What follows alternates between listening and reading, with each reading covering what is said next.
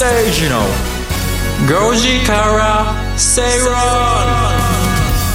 10月5日水曜日時刻は5時を回りました。こんにちは吉崎誠二です。水曜パートナーの新山千春です。水曜アシスタントの新宮志保ですそしてこの番組のリサーチ担当してくれます向井さやさんです。よろしくお願いします。お願いします。お願いします。吉崎誠二の5時から正論5時世水曜日はビジネストレンドやライフスタイルの話題を中心に番組を聞いてためになる情報を今週もお届けしていきます。お願いしますね10月スタート。おおそうですよね。今週まあスタートっていうか僕もうあのここで3回喋りましたよね。あ もう一旦水曜日は吉崎さんにとっては中休みみたいな感いやじですか？いやいやいや一番のですメインですよ。メインですか？メインですよ一番。でもまあ一番あれですね、はいはい。あの多分喋ってる量は少ないかもしれないですね。まあ月曜日はね内田さんと二人まあ、でね2人もひたすら喋ってますけど、はい。水曜日はあのね、あの向井さんとかみたいな人もいるし、うんゲス大体大方ゲストの方も来られるんで僕はもう一コーナーだけがっつり喋って あとは流すとは思ってませんよ。あともうしっかりとコメントをすると解説を入れるっていうふうに思ってるので、はい。一番こういうですね、うんなんかあのバッチリ用意していないのに、はい。えーズバッといいコメントをするっていうのがこれが一番難しいんですよ。あそうですか。そうですよなんかガツンと用意してきてですね自分の専門性の高いことをバチンと喋る方が実は楽だったりすると。いうちょっと裏話を、はい。うん。えーしてみましたがまあ。ねいろんな顔をお持ちですからね。そうですね、はい。ねどんな顔ですか、まあ水曜日の顔ということで。あそうですか。わかりました、はい、ありがとうございます。えーなんか今日なんかはぐっと午後になって気温も下がってきましたね。ねそうですよね。肌寒くなって。もう秋本番といった感じですが、そうですね。はいああ今日はあれですよ。オープニングはサクッといきましょう。あサクッといきましょうか。広げい。らっしゃる。しねいやどういうことでしょ僕昨日ねオープニング6分7分ぐらい喋ったんですよ。あそうでしたね。なので今日も7分ぐらい行こうかなと思ったんですけど、はい。ディレクターの人に今日は短めに行きましょうって言われたんで えサクッと行くことにしまわかりました。日々変化をお届けしたいなと思っております。ショートバージョンのオープニング。おこれが今日は キーワードになりますのでぜひショート覚えておいてください、はい。えー皆さんからのメッセージ番組ブログから、えーツイートは「ハッシュタグご時世」をつけてぜひつぶやいてください。では今日は早めにオープニングを切り上げて番組進めてまいりましょう。この番組はロボットホームワオフードココザスの提供でお送りします。お聞きの放送はラジオ日経です。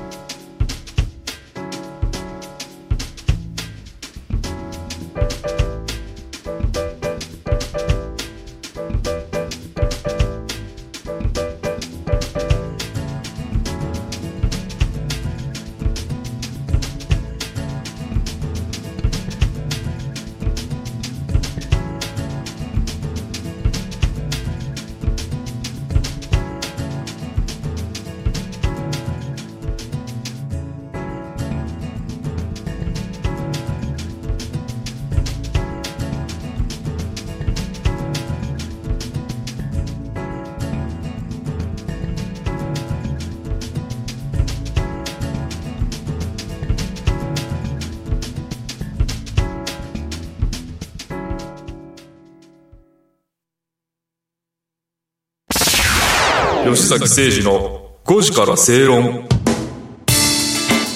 ラジオ日経吉崎誠二の5時から正論東京虎ノ門から生放送でお届け中まず最初のコーナーはトレンドピックアップです。ビジネスライフスタイルで今話題になっているトピック取り上げていきます。では番組が今回取り上げるトピック向井さんから紹介お願いします。はい。本日の一つ目のキーワードはタイパ重視の若者です。皆さんタイパって言葉を聞いて何を思い浮かべますか？タイパ。タイパ？なんだろう。タイ料理でみんなでパーティー。ねあー。ほんとタコパとかねあるから そんなね感じでタイタイパーじゃもんねパダンーティー。パとかダンパそれはねうんちょっとあれですよ。あのバブリーなダダンスパーティーですね。なるほど、何パーティー？惜しいですね。はいタイパこれはタイムパフォーマンスの略で時間効率を求めるという言葉を意味します。パーティーじゃないパーティーじゃなかった。すいません。失礼しました。効率を重視するトレンドとして、まあ、コストパフォーマンスの略コスパつまり費用対効果という言葉は今一般的なんですけれども Z 世代を中心に今の若者はタタイパを重視しているという傾向があるということです、はい、でその一例として皆さん映画やドラマを倍速で視聴するのがトレンドだそうなんですけれども、実際にやってる方いらっしゃいますか？やったことない。トレンドなんですか？そうなんです。これ実は私やったことありまして。あ本当ですか？とある時代劇の韓国ドラマを1.2倍か1.3倍速で見ましたね。やっぱり時間が有効活用できるというか 次に次に見えれるので、はい。それは楽しかったですね。確かに。だけど落語とかみたいな間を大切にするものはどうすればいいんですか？わかる。だってドラマもそうじゃないですか。ドラマもそうのセリフ言うだ、言うね、言うまでの間の間だったりとかちょっとしたこう吐息だったりとか、うん。そのシーンに欠かせないそのためだったためだっりね、うん。それ早送りしちゃったら何もねこうそのうん深みが。そこまで気にならないぐらいの速度っていうのがあるんですよ1.5倍とか2倍とかになっちゃうともう動きもなんかねセリフも大変かもしれないですけど1.2倍。1.3倍ぐらいだったらありなんですこれえー、じゃあ私は今度もちょっと上がって。ちょっと上がって。ちょっと動き速くなってみたいな感じでしたけどね。私はそんな違和感なかったですね。私もちょっと早くしちゃいます。北野武さんの映画なんてほとんど間ですよ。セリフなんてほとんどないですよ。そうでですよね。大事な間ですよね。ほとんど間間しかないんじゃない。北野武さんの映画なんてほぼじゃあなんか2分ぐらいで終わるかもしれないですよ。セリフだけ。でこれは短いですね。相当な早送りになりますぐらいでもさこれ間を大事にする文化こそが日本なんじゃないわですか、かります、これがね今。こう心情を考えたりとか、うん。その間のこう、ね、気持ちをこう、ね、見見る側の、ね、人たちが考えたりとかする、そこが楽しいじゃないですか？違うんですね今の人たちは。若者はトレンドになっちゃってますもんね。です。からねでもこれ映画やドラマだけじゃないそうなんです、えっと、こういった影響を受けてコンテンツを提供する側にも変化が起きていてこうヒット曲最近のヒット曲のイントロを皆さん思思い出してください。はい。例えば昔のヒヒット曲小田和正さんの「ラブストーリーは突然に」とかあれはイントロがいいんですよね。そうです。イはい。ントロがいいけどこれ40秒、うんビーズさんの「ラブファントム」こちらは1分20秒、うん。すっごいスキマスイッチさんの「奏で」これ42秒です。これ名ねカラオケで歌うやつ歌うやつってか歌う人いるよね。結歌うんですかこの曲？歌わないですけど僕のあの、はい。すごく仲良くしてる後輩がいつも毎回これ歌うんですよ。しっとりねしっとりもうね奏確かにこの奏ではねイントロ長いなっていつも思いますね。ピアノでねしっとりね。そうね。うんリクエストも多い曲ですよね。そうそう歌う人も多いんでこれ結構そう女性そうね。ねそうそうそうそう。ここまでありますが今変わってると。はい、最近のヒット曲ちょっと代表なものを挙げてるんですけど、まず米津玄師さんの「レモンはあはあは」こちらあ全部言おう、うん。よ夜遊びさんの「夜にかける。あはい」うん。わかりますか、うん。うん。最後 DA PUMP さんの「USA うん」こちら全部0秒です。ちょっともうこれ0秒。えっと待って待って待って。頭頭サビとかまあまあとにかくインイントロがそっか。レモンはそうか。レモンは最初さ8番ボランが9が入ってるよね。ドン。でドンドンドンぐらいは入ってるかもしれない。入ってるよねでもあれは0.1秒ぐらいか2 秒はあるよまあ、とにかはくそのイントロがないってことですね。頭に A メロが来てるってことですよね。それも、まあ、さっきの間の話と同じでああ。そこの間があるから、はいはいはいちょうどいいんじゃない？あの 0. 点何秒の8分音符かな多分。一発分の9 8分9だけが入ってると思うよ、あ なるほどそれは0秒に入らないですかね？それがあねまあ分からない。けど、まあとにかくイントロがねうんはないということですよね。うん。大体10秒前後が多いってことになってるんですけどこの背景にはあのサブスクリプションサービスの定着があると言われています。まあ Spotify とかそういった聞き放題サービスでうん。自分の好みの曲曲を見つけるよってなった時にやっぱり全部最後まで聞く人っていないじゃないですか。やっぱり次々とちょっと待って待って。待って何？何そうかスキップしちゃうとあそういうことか、はい音楽あを。こう好きなの見つけようと思った。ら私も結構そうなんですけどあこの曲好みじゃないなとか思ったらもう次の曲を変えたり。なのでやっぱりつかみが大事にうーんのでこう最近の曲はもう冒頭にもうインパクトを出して。うんうんうん。いやこれちょっと信じられないですねこっちは。お音楽ってそうなってるんですね聴き方。なるほどね。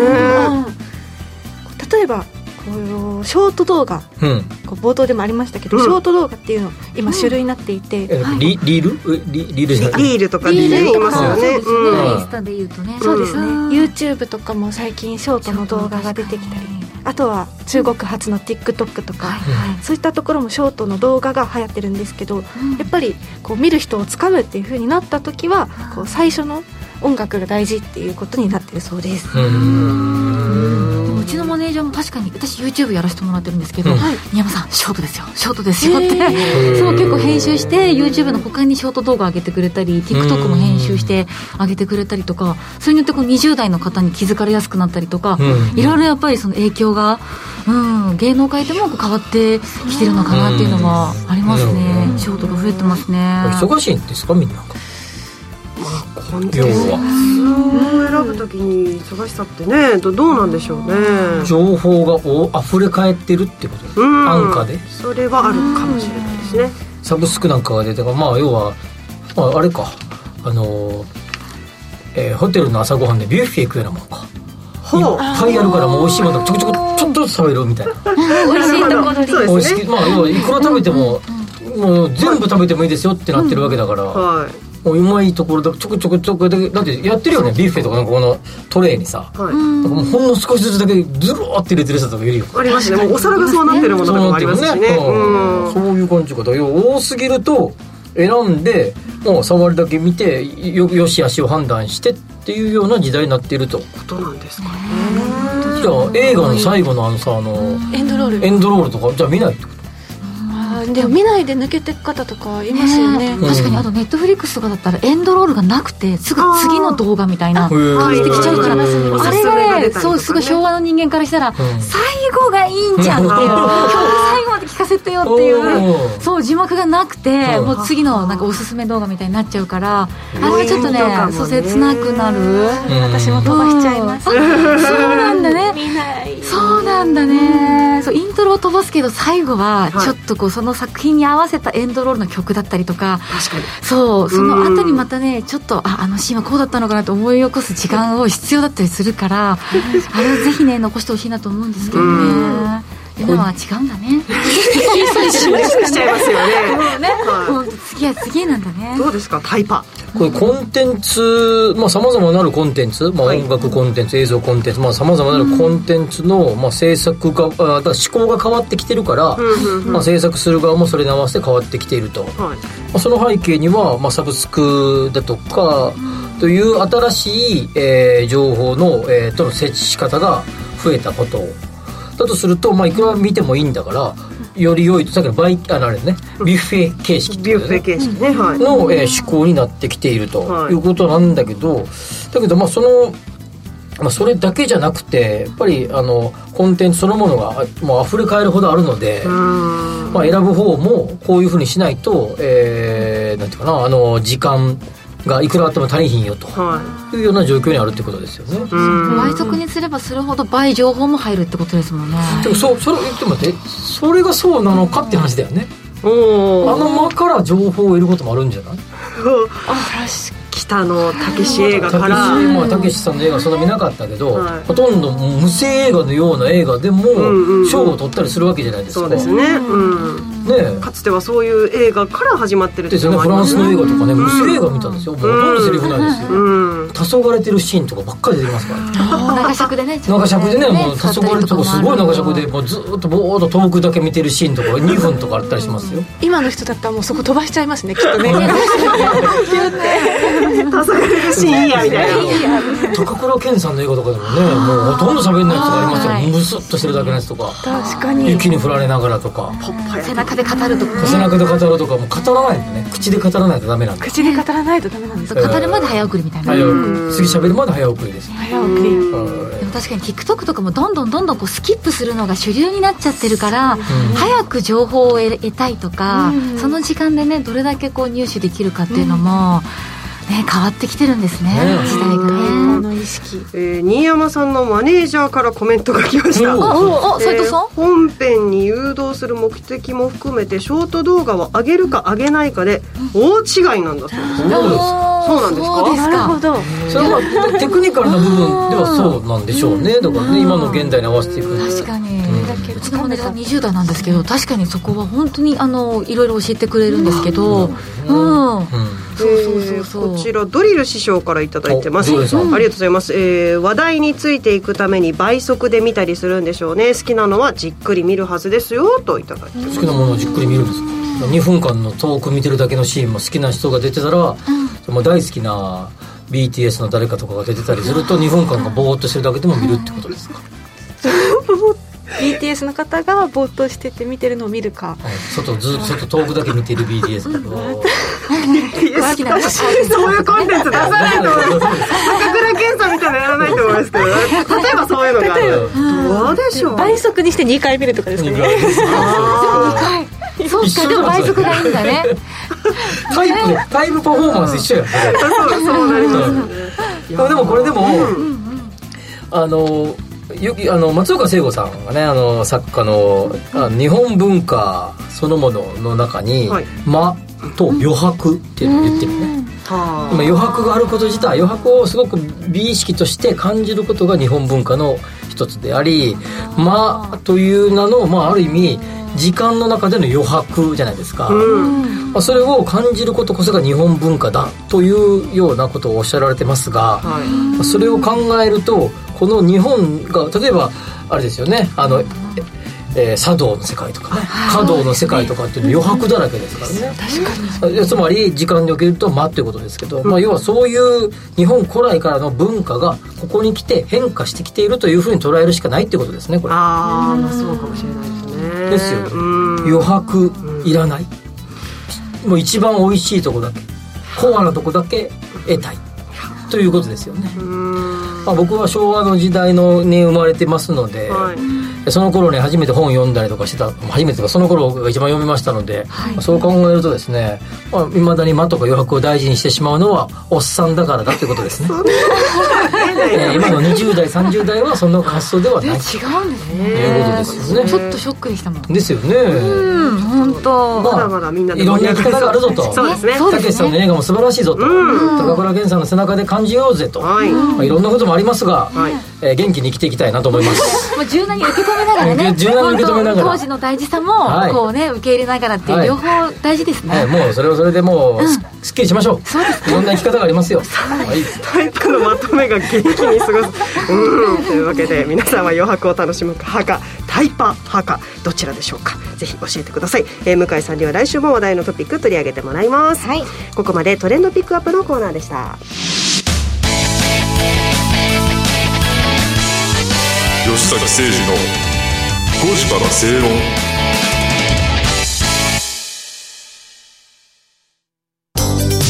ワオフードのプレミアムなコールドプレスジュース。オーストラリア産のオレンジを現地で加工低温輸送でみずみずしさはそのまま。絞りたてのようなすっきりとした味わいです。飲み終わったらそのままゴミ箱へ。ラベルもリサイクルできるので剥がす手間はかかりません。冷蔵庫にあると嬉しいこの一本。体が喜ぶ未来をつくる。バオフード。お聞きの放送はラジオ日経です。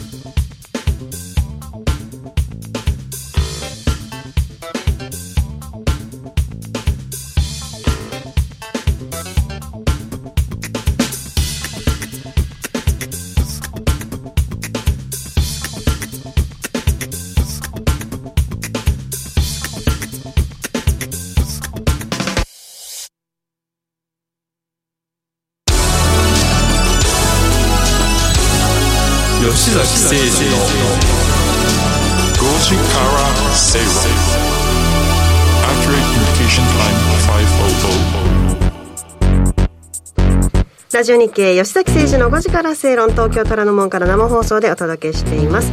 さあ続いてはリートスタディのコーナー行きましょう。不動産投資を身近なものとして考えていきます、えー、今日は吉崎さん。あの月賞一発目の、えー放送ということで、はい。えー月賞は毎年毎月毎月、まあ、その月の決算銘柄についての、えーお話とはい。いうことです、まあ、ちょっとその前に9月の J リート市場を振り返ってみると、はいあの8月からずっと好調が続けていて、えー、東証リート J リート指数ですね、はい。リート指数が、えー2000ポイント以上ずっと続いていました。7月の、えー、大体20日前後ぐらいからずっとですね、えー、2000ポイント以上キープしていましたが、はい。9月の2021日にのアメリカの FOMC 金融政策決定会議日本でも、えー日銀の会決定会議がありましたが、まあ、この辺りで、まあ、特に FOMC で0.75ポイントの金利上昇が決まるとですねえー日本はその後3連休でしたので2345と、はい。まあ26日から大きく落としてですね、まあ、その後も劣勢が続いているということであの月末までですよ、はい。えーという感じです、まあえー日経平均がこの月末までの間で、はい。えー、とそのさっきの FOMC 以降ですね、はい。26から1週間でざっくり2%ぐらい下げましたので、うん。まあ、J リートは6%以上の下げでしたので、はい。まあえーポイえーパーセントだけで見ると3倍以上のうん。下げになったということになります。まあ、ということですが、一方で、えー下下げが起こるとですね、価格の下げが起こると、えー分配金利回りは、えー基本的には上がるとはい。いう傾向になりますので、えーまあ、傾向というか、まあそうえー配当、えー金が変わらないとすれば、はいその利回りは上がりますので、えー3点台の、えー中えー後半ぐらいに差し掛かるようなえー利回りになってきていると、うんえーいうことになります。はいまあ、月末までね。はいはい。9月の振りまあ返り、今日は。今日は少しまた下げましたね。1965.28すごい下げてます、まあ、一時期ね、1906ポイントまで来ました。はい、はい、まあ、それよりかはマシそれに比べたらまあやや戻ししてているってことですね、はい。はい。いうような状況です、はい。まあ多分ですねあ日経平均も結構戻しましたので。そうですね。はい。はい、昨日とか結構戻しましたので、はいそうですね、まあ、そういうこともあって、えーまあ、全体的にはまあ戻し系基調にあるということになります、はい。さあでそこで10月の、えー見通しは、まあ、先ほど、えーも言いましたけど10月、まあ、たし下げ基調があって、まあ、幾分戻すっていうような状況なんだけど、はい。まあ、ただですね、えーまあ、それほど強い状況は続かないと見てます。はい。というのやはっぱり、えー、と金利のガツとか、まあ、世界的な金、まあ、多少かここで戻してきましたけれども、はい。まあ、っていうのも9月の最後がやっぱ下げすぎだったってこともあって戻してはきてんだけど、はい。なんか強くなるような要素があるかっていうと、まあ、そうでもなくてですね、特にアメリカの不動産住宅価格なんかをすごい下げてきてますので、うんまあ、よくないので、はい。全体的にですね、まあ、それほど良いっていう材料が見当たらない。うん。ということで、まあ、10月はまあそんなに大幅に落ちることもないけど多少戻しつつも、はい。それほど上振れするような要素もないっていうような状況だと思います。わ、はい。かりますか？ここういう時一番解説しにくいねあというと。微妙じゃないですか。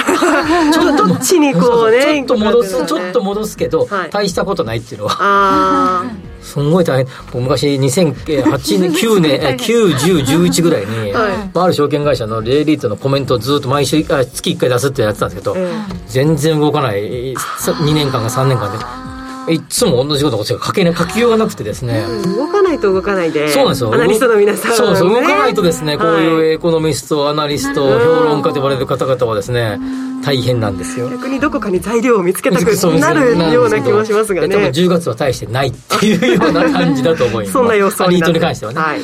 若干アメリカの,、えー住のえー住宅市場の影響が日本にも出るかもね、まあ、それが唯一、はい。まあ、ここで取り上げられる材料と呼べるものかもしれません、はい。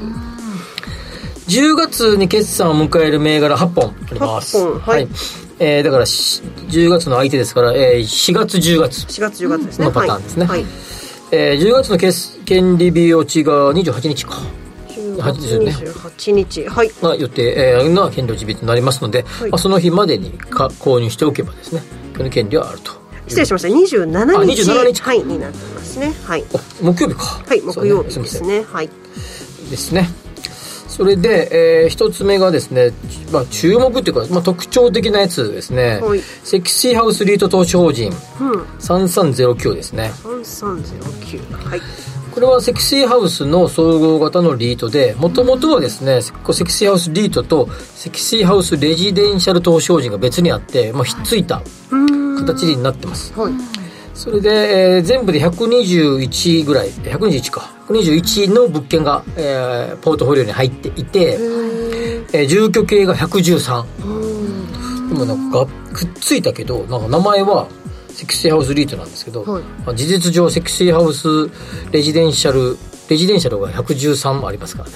8物件だけがそれ以外ですからほとんどがってことになり,、ますね、まあ、ただですね、うんうん。えー物件取得の価格い一個一個がちっちゃいだけですんごいどでかいのがオフィス系に入っているので、はい。えーまあ、物件の取得レベル取得間金額レの、えーあで、えー見れば、はい。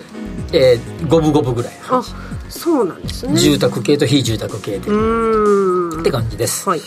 それで、えー住居住系は、えー都心が中心ですが、まあ、それでも、あえーまあ、中心とはいえ半分ぐらいなんで、まあある程度、えー関西圏とか、まあ、地方圏にもありますよ、はい。ということです。この中で一番ですね物取得単価が高い、まあ、いわゆる基幹物件と呼ばれるものがえー品川御殿山にあるですねガーデンシティ品川御殿山ご存知ですか？私知らないです。宮尾さん知らないです。か旧某有名企業の本社跡地です。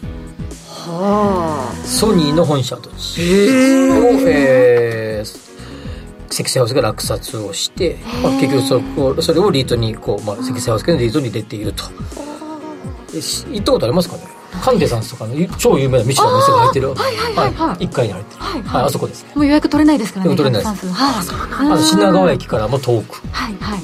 ごたあ、まあ、目の前のあれです目の前の、はい。はい品川駅からも遠く五反田駅からも遠い。おお、えーまあまあね。そうカンテさんみたいな行く人はね、はいはい。基本的にはあのタクシーで行くでしょうけれども。どちらからも遠くて、えーなんか送迎、えーバスというか送迎の車が出てますけど入居の時大苦戦してましたがえー今今はまあそこそこいい感じで稼働していると、はい。えーいうことです、まあ、この基幹ビルの稼働率がもうめちゃくちゃどでかい入っているので、あまあこの基ー幹ビルがですね、はい。えー結構大きな影響を及ぼすということになります。はい。はい。えーおそしてはい。次がですね、はい、えー続いていきましょうか。もう一個がですねケネディクスオフィス投資法人。はい前別のケネディクス系のえーリートの話をしました。これ8972ですがよくですね、えービルで KDX なんちゃらビルっていうのがありますが、ケネディクスの略ですね、まあえー KDX なんちゃらビルがポートフォリオに組み込まれているオフィスリートということです、都心5区に立地する物件がですね約半分98分の49ですが基本的にですこの特徴があって中型ビルばっかりです中型っていうとね、えっとね、まあ、東京でいくと1万、ここのサイリート上でいく1万3000平米、まあ、うんまあまあ、そこそこサイズですね。こう虎ノ門からパッとこう見える感じではあんまりなくてですね中型サイズ。中型サイズ地方でいくと、えー、2万ぐらいですか。それほどでもない。で、要はですね、この中型は、このケネディックスのパターンか、まあ、リードとは関係なく、野村不動産がやってる PMO シリーズ、プレミアムミッドオフィスって PMO の略ですけど、はい。中型ビルにフォーカスしたのが、まあ、ケネディックスの大きな特徴でしたね。へどでかいビルはどでかいビルなりの、まあ、いろんなメリットデメリットがある、うんうんうんまあ、大体プレミアムはつき出ますけどね。一方ですんごい面積もでっかいので、まあ、六本木ヒルズみたいなイメージですよあ開いちゃう空いちゃうと結構痛いっていうのがある、ね。まあでも家賃も取れるし、まあえー人気人気っていうかなんですかな。あのステータスも高いみたいなのがあるんだけど、一方で小ぶりなペンシルビルっていうか、うんうんまあ、いわゆる、ビえー業界用語で、ビえー C クラスビルとかって言いますけど、そういう小ぶりなやつは、まあ、ちょっとどうかな。って競争力かけるかな。っていう感じなんだけど、ちょうど間ぐらい狙い。ですね。なるほど。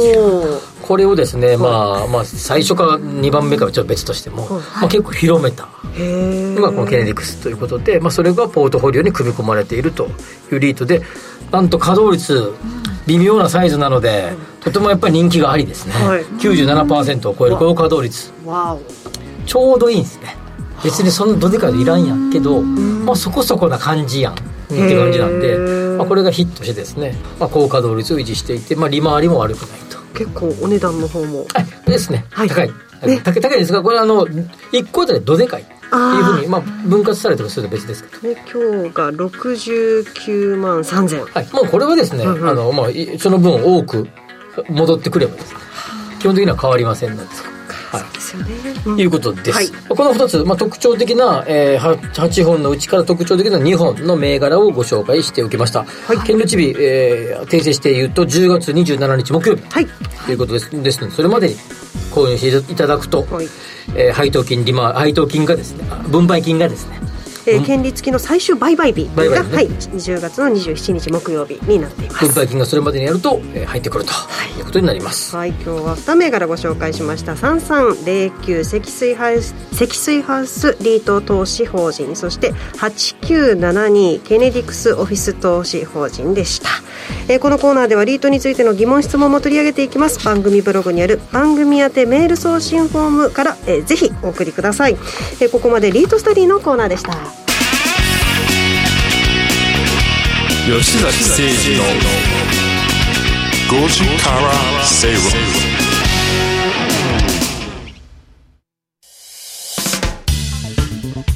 お聞きの放送はラジオ日経です。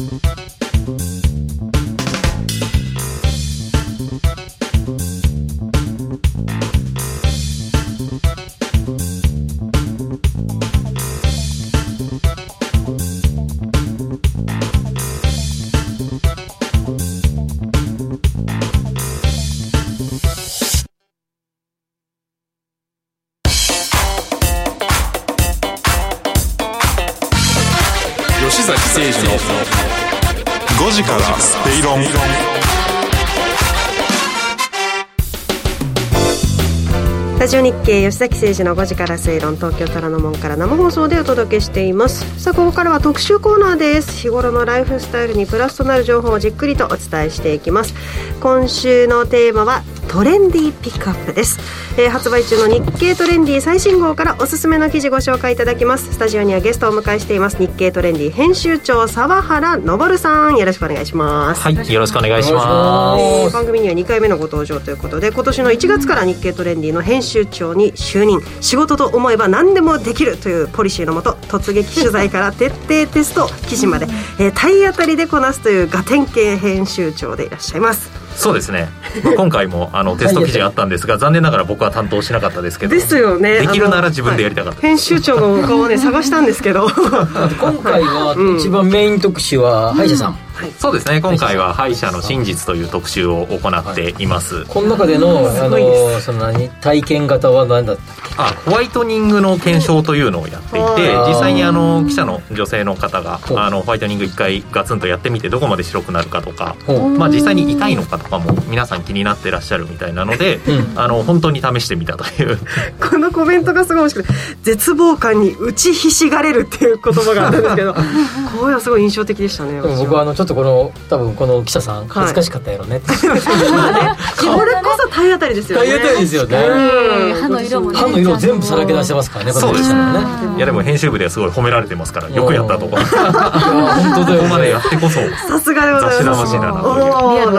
さすが日経トレンディだね。日経トレンディというとこれですよね。そうですね。体当たり。体当たり。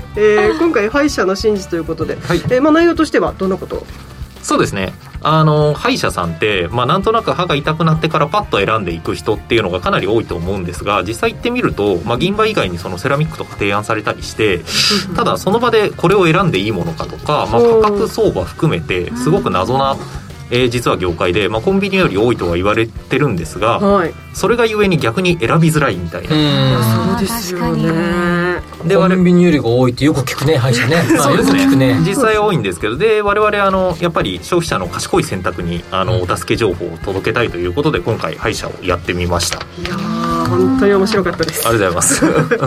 コメントがズバリなものが多くって自分のお口の中を見直そうと思いました。このこの雑誌こうこういう市販されてる雑誌でこれだけ歯が出てくるの写真が出てくるのはなかなか珍しいなと思いましたけどなんですかビジネス誌のゾーンにありましたからね肌だけっていうねなかなかこうグロテスクなやつもあったりとか。えーまあでもねやっぱりこう健康に直結するところもあって、欠かせない話題ではあるということでということでしょうか？そうですね。やっぱりあの国民皆歯科検診みたいな話もあったり、ね。まあ、例えばオーラルフレイルって言って、まあ、うん口の健康状態が良くないと、まあ、全身の健康にも影響しますよっていうところもあったりするので、はい。あのかなり注目度は上がってる分野なのかなとも思います。うん。すごいですね。66ページ全部歯のことですもんね。すごいですよ今どこまでなんだろうと思ったらここまでです詳しくね。トレンディね。トレンディーですが歯がトレンドですから。ねそうですね。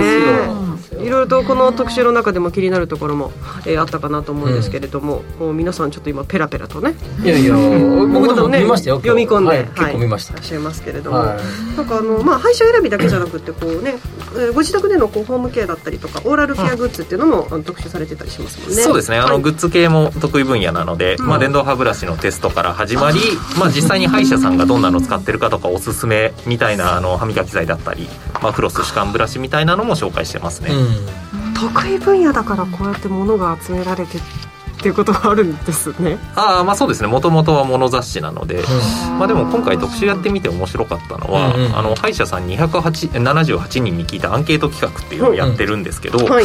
ここで実際じゃあ歯医者さんってどんな歯ブラシ使ってるんだろうっていううんうんうん。質問をしていて、はいまあ、硬めなのか柔らかいのか、うんうんあのヘッドがちっちゃいのか大きいのかみたいなのを聞いていて、まあ、それの結果とかがややや柔らかめが50%みたいな、あーなるほどと思ってちょっと自分の選び方の参考にもしようかなと思いました僕はなんかすごくすもうまあかなり仲の良い、えー友達が2人歯医者さんいるんですよ、そうですか。でよく、まあ、たまに彼のところに行ってこう僕はあんま歯悪くならないんであのしし歯石とか取ってもらったりはしますけど行くといつも帰りに歯ブラシくれるんですけど「あのお疲れ」とかつって 歯ブラシくれるんですけどあのただ人の歯によって見たらこれこの人は硬い歯ブラシがいいとか柔らかいのがいいかとか、まあ、歯で分かるらしいですね。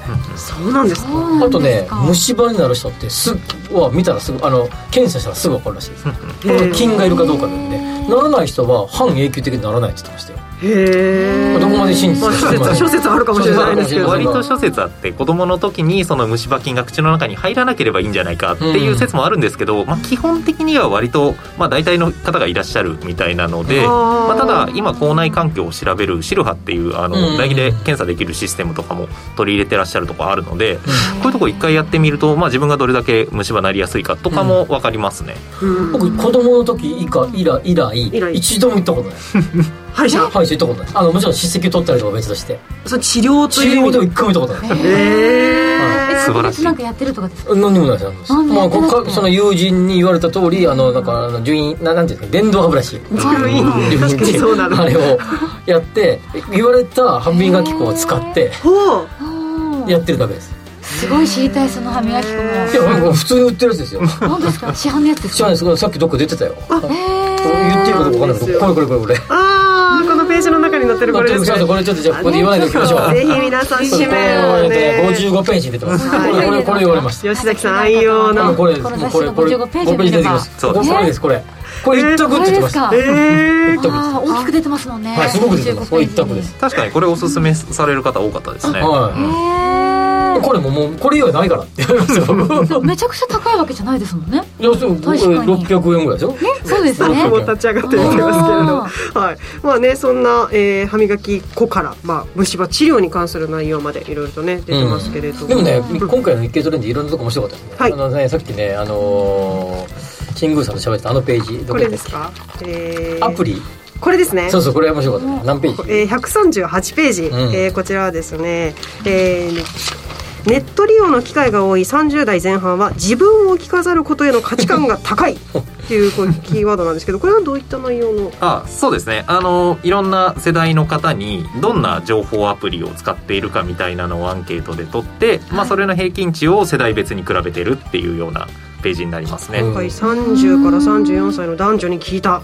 これでもホットペッパービューティーってこんな強いんだね言ってもいいですかこれ？ああもう大丈夫ですよ。はい、30から34歳の女性1位はホットペッパービューティー。見たことないわ。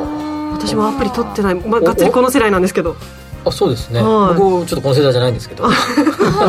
でもすごい。すごいね。男性のえー順位にもホットペーパー6位ビューティーねランクインしてる。本当だ。男女ともに宮本さん使いますホットペーいやパー。ビューテ私使ったことない。あ本当ですか？CM では見たことあるぐらいで。あまあそうですよね。ね。なんかまあでもこれここ経由だと予約とかもやっぱり便利だったりするのあそうね。でそういった使われ方もされてる。ポイントもたまったりするしそうですね。そうですよね。それとですねもう一つ他にも皆さん。やっぱりこのビールね。あはい。スプリングバレーですね。スプリングバレーシルクエール白う出た瞬間に買いましたよ。はこれは美味しいい。もともとねこれ芳醇の赤。赤赤はちょっと苦いあ僕的にはですよ。そうですか僕的にはね。より苦味がこうあるようなものですよね。白の白ビールの美味しさが出てますね。日本でなんか海外のビールみたいだよねこれ。そうですね。あのいわゆるヒューガルデンと呼ばれるホワイトビールがすごくあのクラフトビールの中では人気なんですけれども、はい。まあ、ちょっとお値段がしたりとかまあ、特定のお店でしか飲めなかったりみたいなところもあるので、まあ、これが一般家庭に手軽に買えるようになったっていうのがこの商品のすごくいいところですね、缶ビールですもんね。スプリングバレーそうですね。ねシルクエール白ちょっと高いけどね。そうですね。ちょっと300円弱ぐらいですかね、うーん。350でね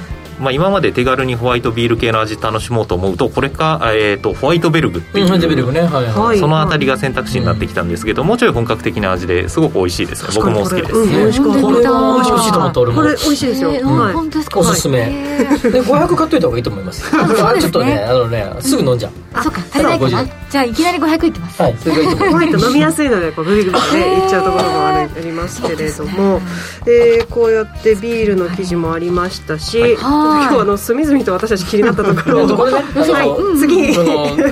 あのねオンライン会議で使うこのグッズねホワイトボードグッズね。初めて見た。99ページに9890ページ。これ僕はねはい。これ使いますね。これ流行ってるんですか？めちゃくちゃ来てるんじゃないですか、そうですね。割とあのかなりヒット商品に位置づけてもいいかなというような商品になっていて、まあ、やっぱりオンライン会議が増えたことで、まあ、グレーのホワイトボードなんですけれども、まあ、それを手軽に画面上にかざして今、えーメモを見せ合うみたいな使い方をされてるみたいです。これね、ラジオでこれとか言っちゃって申し訳ないですけどウェウェモペーパーフリップボード。ですね。はい。ねえー消すときはあれですか？オレンジのこの消しあゴム的普通にな感じの。消しゴムでいわゆるホワイトボード的な使い。方ができます、消せて。この後ノートサイズぐらいのなんていうんですか？大きさも手軽でいいってことじゃないとこう見せにくい。うんあーパソコンの画面に。画面からね。これ重さはどのくらい結構軽いんですか？重さはもう本当に手で持って全然違和感ないぐらいですね。全然。あそう 96g ですかね。なので全然手軽に使えます。これこういういかにもはい。コロナのあって感じはしますよね。コロナ銘柄じゃないですけど、商品ですよね。商品って感じがしますよね。なんか俺うん。これききっと商品のやつで来ないかな。ああもしかしたらあるかもしれないですね、うん。来ないかな。このこれ次月？来月ですね。いよいよ。はい。今さまざまなヒット商品情報が僕にインプットされている最中ですね。これ楽しみ。これちょっとこれ言ってほしいな。沢原さんにこれちょっとこれいちょっと一票入れたいな。あこれ使い勝手いいっすね。そうですね、うん、新規性はすごくあると思います。来月の日経トレンディに吉崎さんのコメントが載ってるかもしれない。でもこのこれもけ結構これ売れてんじゃない戻ります。ビールの話です皆さん。そうですね。リスナーの皆さん、今ビールのページですよ。ただちょっとニッチなので、うん。そのこういう缶ビール系とかってもっと莫大に量が出る時があるのでなかなかこう上位ランク入りするかと言われるとちょっとうん。まあ過去新規に出て性も考えビールってあったのかな？あの青青のやつ？あの例えば、えー、と生ジョッキ缶と生ジョッキのか、もあります。ええドライの。はい、とかまああのレモンレモン堂とか例えばあレモンサワー系もやっぱりここ最近ランクインすること。なるほどなるほど。へー。いやー面白いですね。隅々まで見ていると。え明日まで喋れますから。一冊で。はい、えー今日も最新号をお持ちいただきました。日経トレンディの最新号おヒット商品のトレンドがわかる情報誌となっています。日経トレンディ11月号は好評発売中。全国の書店コンビニ駅の売店インターネットなどでぜひお買い求めください、えーここまで日経トレンディ編集長の沢原昇さんにお話を伺いました。沢原さんどうもありがとうございました。ありがとうございまありしがとうございまたした。えーツイートもいただいています。高見さんいつもありがとうございます。私は歯磨きが絶望的に下手だから素直に音波電え電動歯ブラシにしました。それでだいぶ良くなりましたよと。ちなみにブラウンオーラル B みたいな歯を一本一本磨くタイプはきちんと磨くのにコツがいるらしいので安い普通のブラシタイプのやつにしました。うんへえ歯磨きなんかあの歯のさなんかこう歯にこう当てるなん。か歯医者さんが使うじゃないですかはいはいはいあれの角度になったなんか歯ブラシが売っててそうなんまあ歯医者さんでしか買えない歯ブラシとかあるんだよね。へえさん専売品。専売品ね結構あったりしますね、僕それいつももらって帰りますよ。あもらっても多分値段取られ上乗せされてるのかもしれないけど。はい。はい、ありがとうございま。したえーそこの中にもアルタンさん離乳食作るの面倒くさと赤ちゃんに噛み砕いたやつ口移し的に与えると虫歯菌も移すと聞いた。あこれはよよく聞きます。諸説あると思いますけれどもね、ありがとうございました。ありがとうございました。もっと読み込んでいきたいと思います。さてここで番組からのお知らせです。吉崎誠二の5時から正論10月から新たに姉妹番組を放送いたします。イエーイ。姉妹番組ね。題して吉崎誠二の正論、えー正論の正の漢字がですね、はい。ポリティックスの方の政治の正を当てています。吉崎さんから新番組に向けてコメントをいただきたいと思います。まずあのー普段月から水曜日はまず5時からです、はいそうですね。ねで、えーこの、えー政治論の方は5時20分からで、うん。ちょっと、えー時間がずれますので、はいまずは放送時間お気をつけお気をつけくださいということです。で基本的にですね、えー例えば、えー政政治家の先生だったりとかあるいは、えー行政機関にお勤めの方とかそういった方々と、はい。新たな、えーで出てきた政策とか、うん。まあ新たな出てきた法律とか今議論中で話題になっている法律みたいなものを、えーそういうゲストの毎回毎回ゲストかほぼほぼ確実必ずですね、まあえー、100%と言いませんがほぼほぼ確実ほぼほぼゲストの方が出てきてくださって、はい。まあ、政治家の先生が多いですけどもそういう先生方とえディスカッションをするというような番組で明日初回ですけど初回はなかなか、えー政治家の先生としても有名ですが、えーそれ以外でもとても有名なですね、はい。えー方がですね、はい。お越しにくださいますので、はい。その方のとの1回目ということになりますね。これは明日聞いてのお楽しみ聞いてくださいよ。ということの方がいいですよちょっとは言いませんよここでね。はなかなかまあ多分どほぼほぼ皆さん知ってると。誰もが知っていいと。知ってると思いますね。まあみんなそうで、だとで、その先生がですね、はい。いろいろなですね、自分がこれまで取り組んできた話とか、今後今こんな立法府を考えているとかってこともお話をしてくださってますので、ぜひ注目していただきたいなと思います。まあ月火水は、えー経済とか、マーケット、はい。でトレンドみたいなことを中心のお話をしてますがそこに政治政策法律みたいな、えーワードが、えー、5時から正論の中に加わるということになります。ぜひご注目いただきたいと思います。新番組吉崎誠二の正論放送は5時からがないんでね。あそうですね。5時からが抜けました、えー、吉崎誠二の正論放送は毎週木曜日午後5時20分からです。つまり初回放送明日6日木曜日からのスタートです。ぜひ皆さんお聞きください。お楽しみに。そうなんですよ。これでですね月火水木と。いやいう感じでよ吉崎政治シリーズが4つ目になりました、ねえ。5つ目か、また政治の顔ということになりますよね、まあ、政治を語る語る政治の顔。顔。ね、いいですね。まあ、名前が政治なだけなんですけど。いやいいじゃないですか。いろんな性を使っているという感じになってますはい、楽しみにされてください。さあ、えー番組エンディングのお時間となりました。この番組はロボットホーム、ワオフード、ココザスの提供でお送りしました。なお、実際に投資をされる際の判断はご自身でしていただきますようお願いいたします。と新山さん、うんはい。新山さんはどんな歯ブラシ使ってますか？私はね電動なんですけれども、えっとでもずっともう23年あの使ってるんですけど、はい。楽ですね。楽ですね、うん。うん。なのでロケ地とかに行っていきなりこう自分で磨かなきゃいけないとちょっとあらあれ？みたいな。感じでちゃんと磨けてるのかなみたいな感じになるんですよね。ね。うん。ホテルとかに行ってなんかこういまいちな歯ブラシがあるとちょっとガクッときますよ、しますよね。ね。うん。いい歯ブラじゃあ持っていけよってことなんですけど 皆さん今日もしっかりと歯を磨いていきましょう。そして日経トレンディもね、参考になさってください。ここまでのお相手は吉、崎誠二と新山千春と新宮志保でした。来週も夕方5時にラジオ日経でお会いしましょう。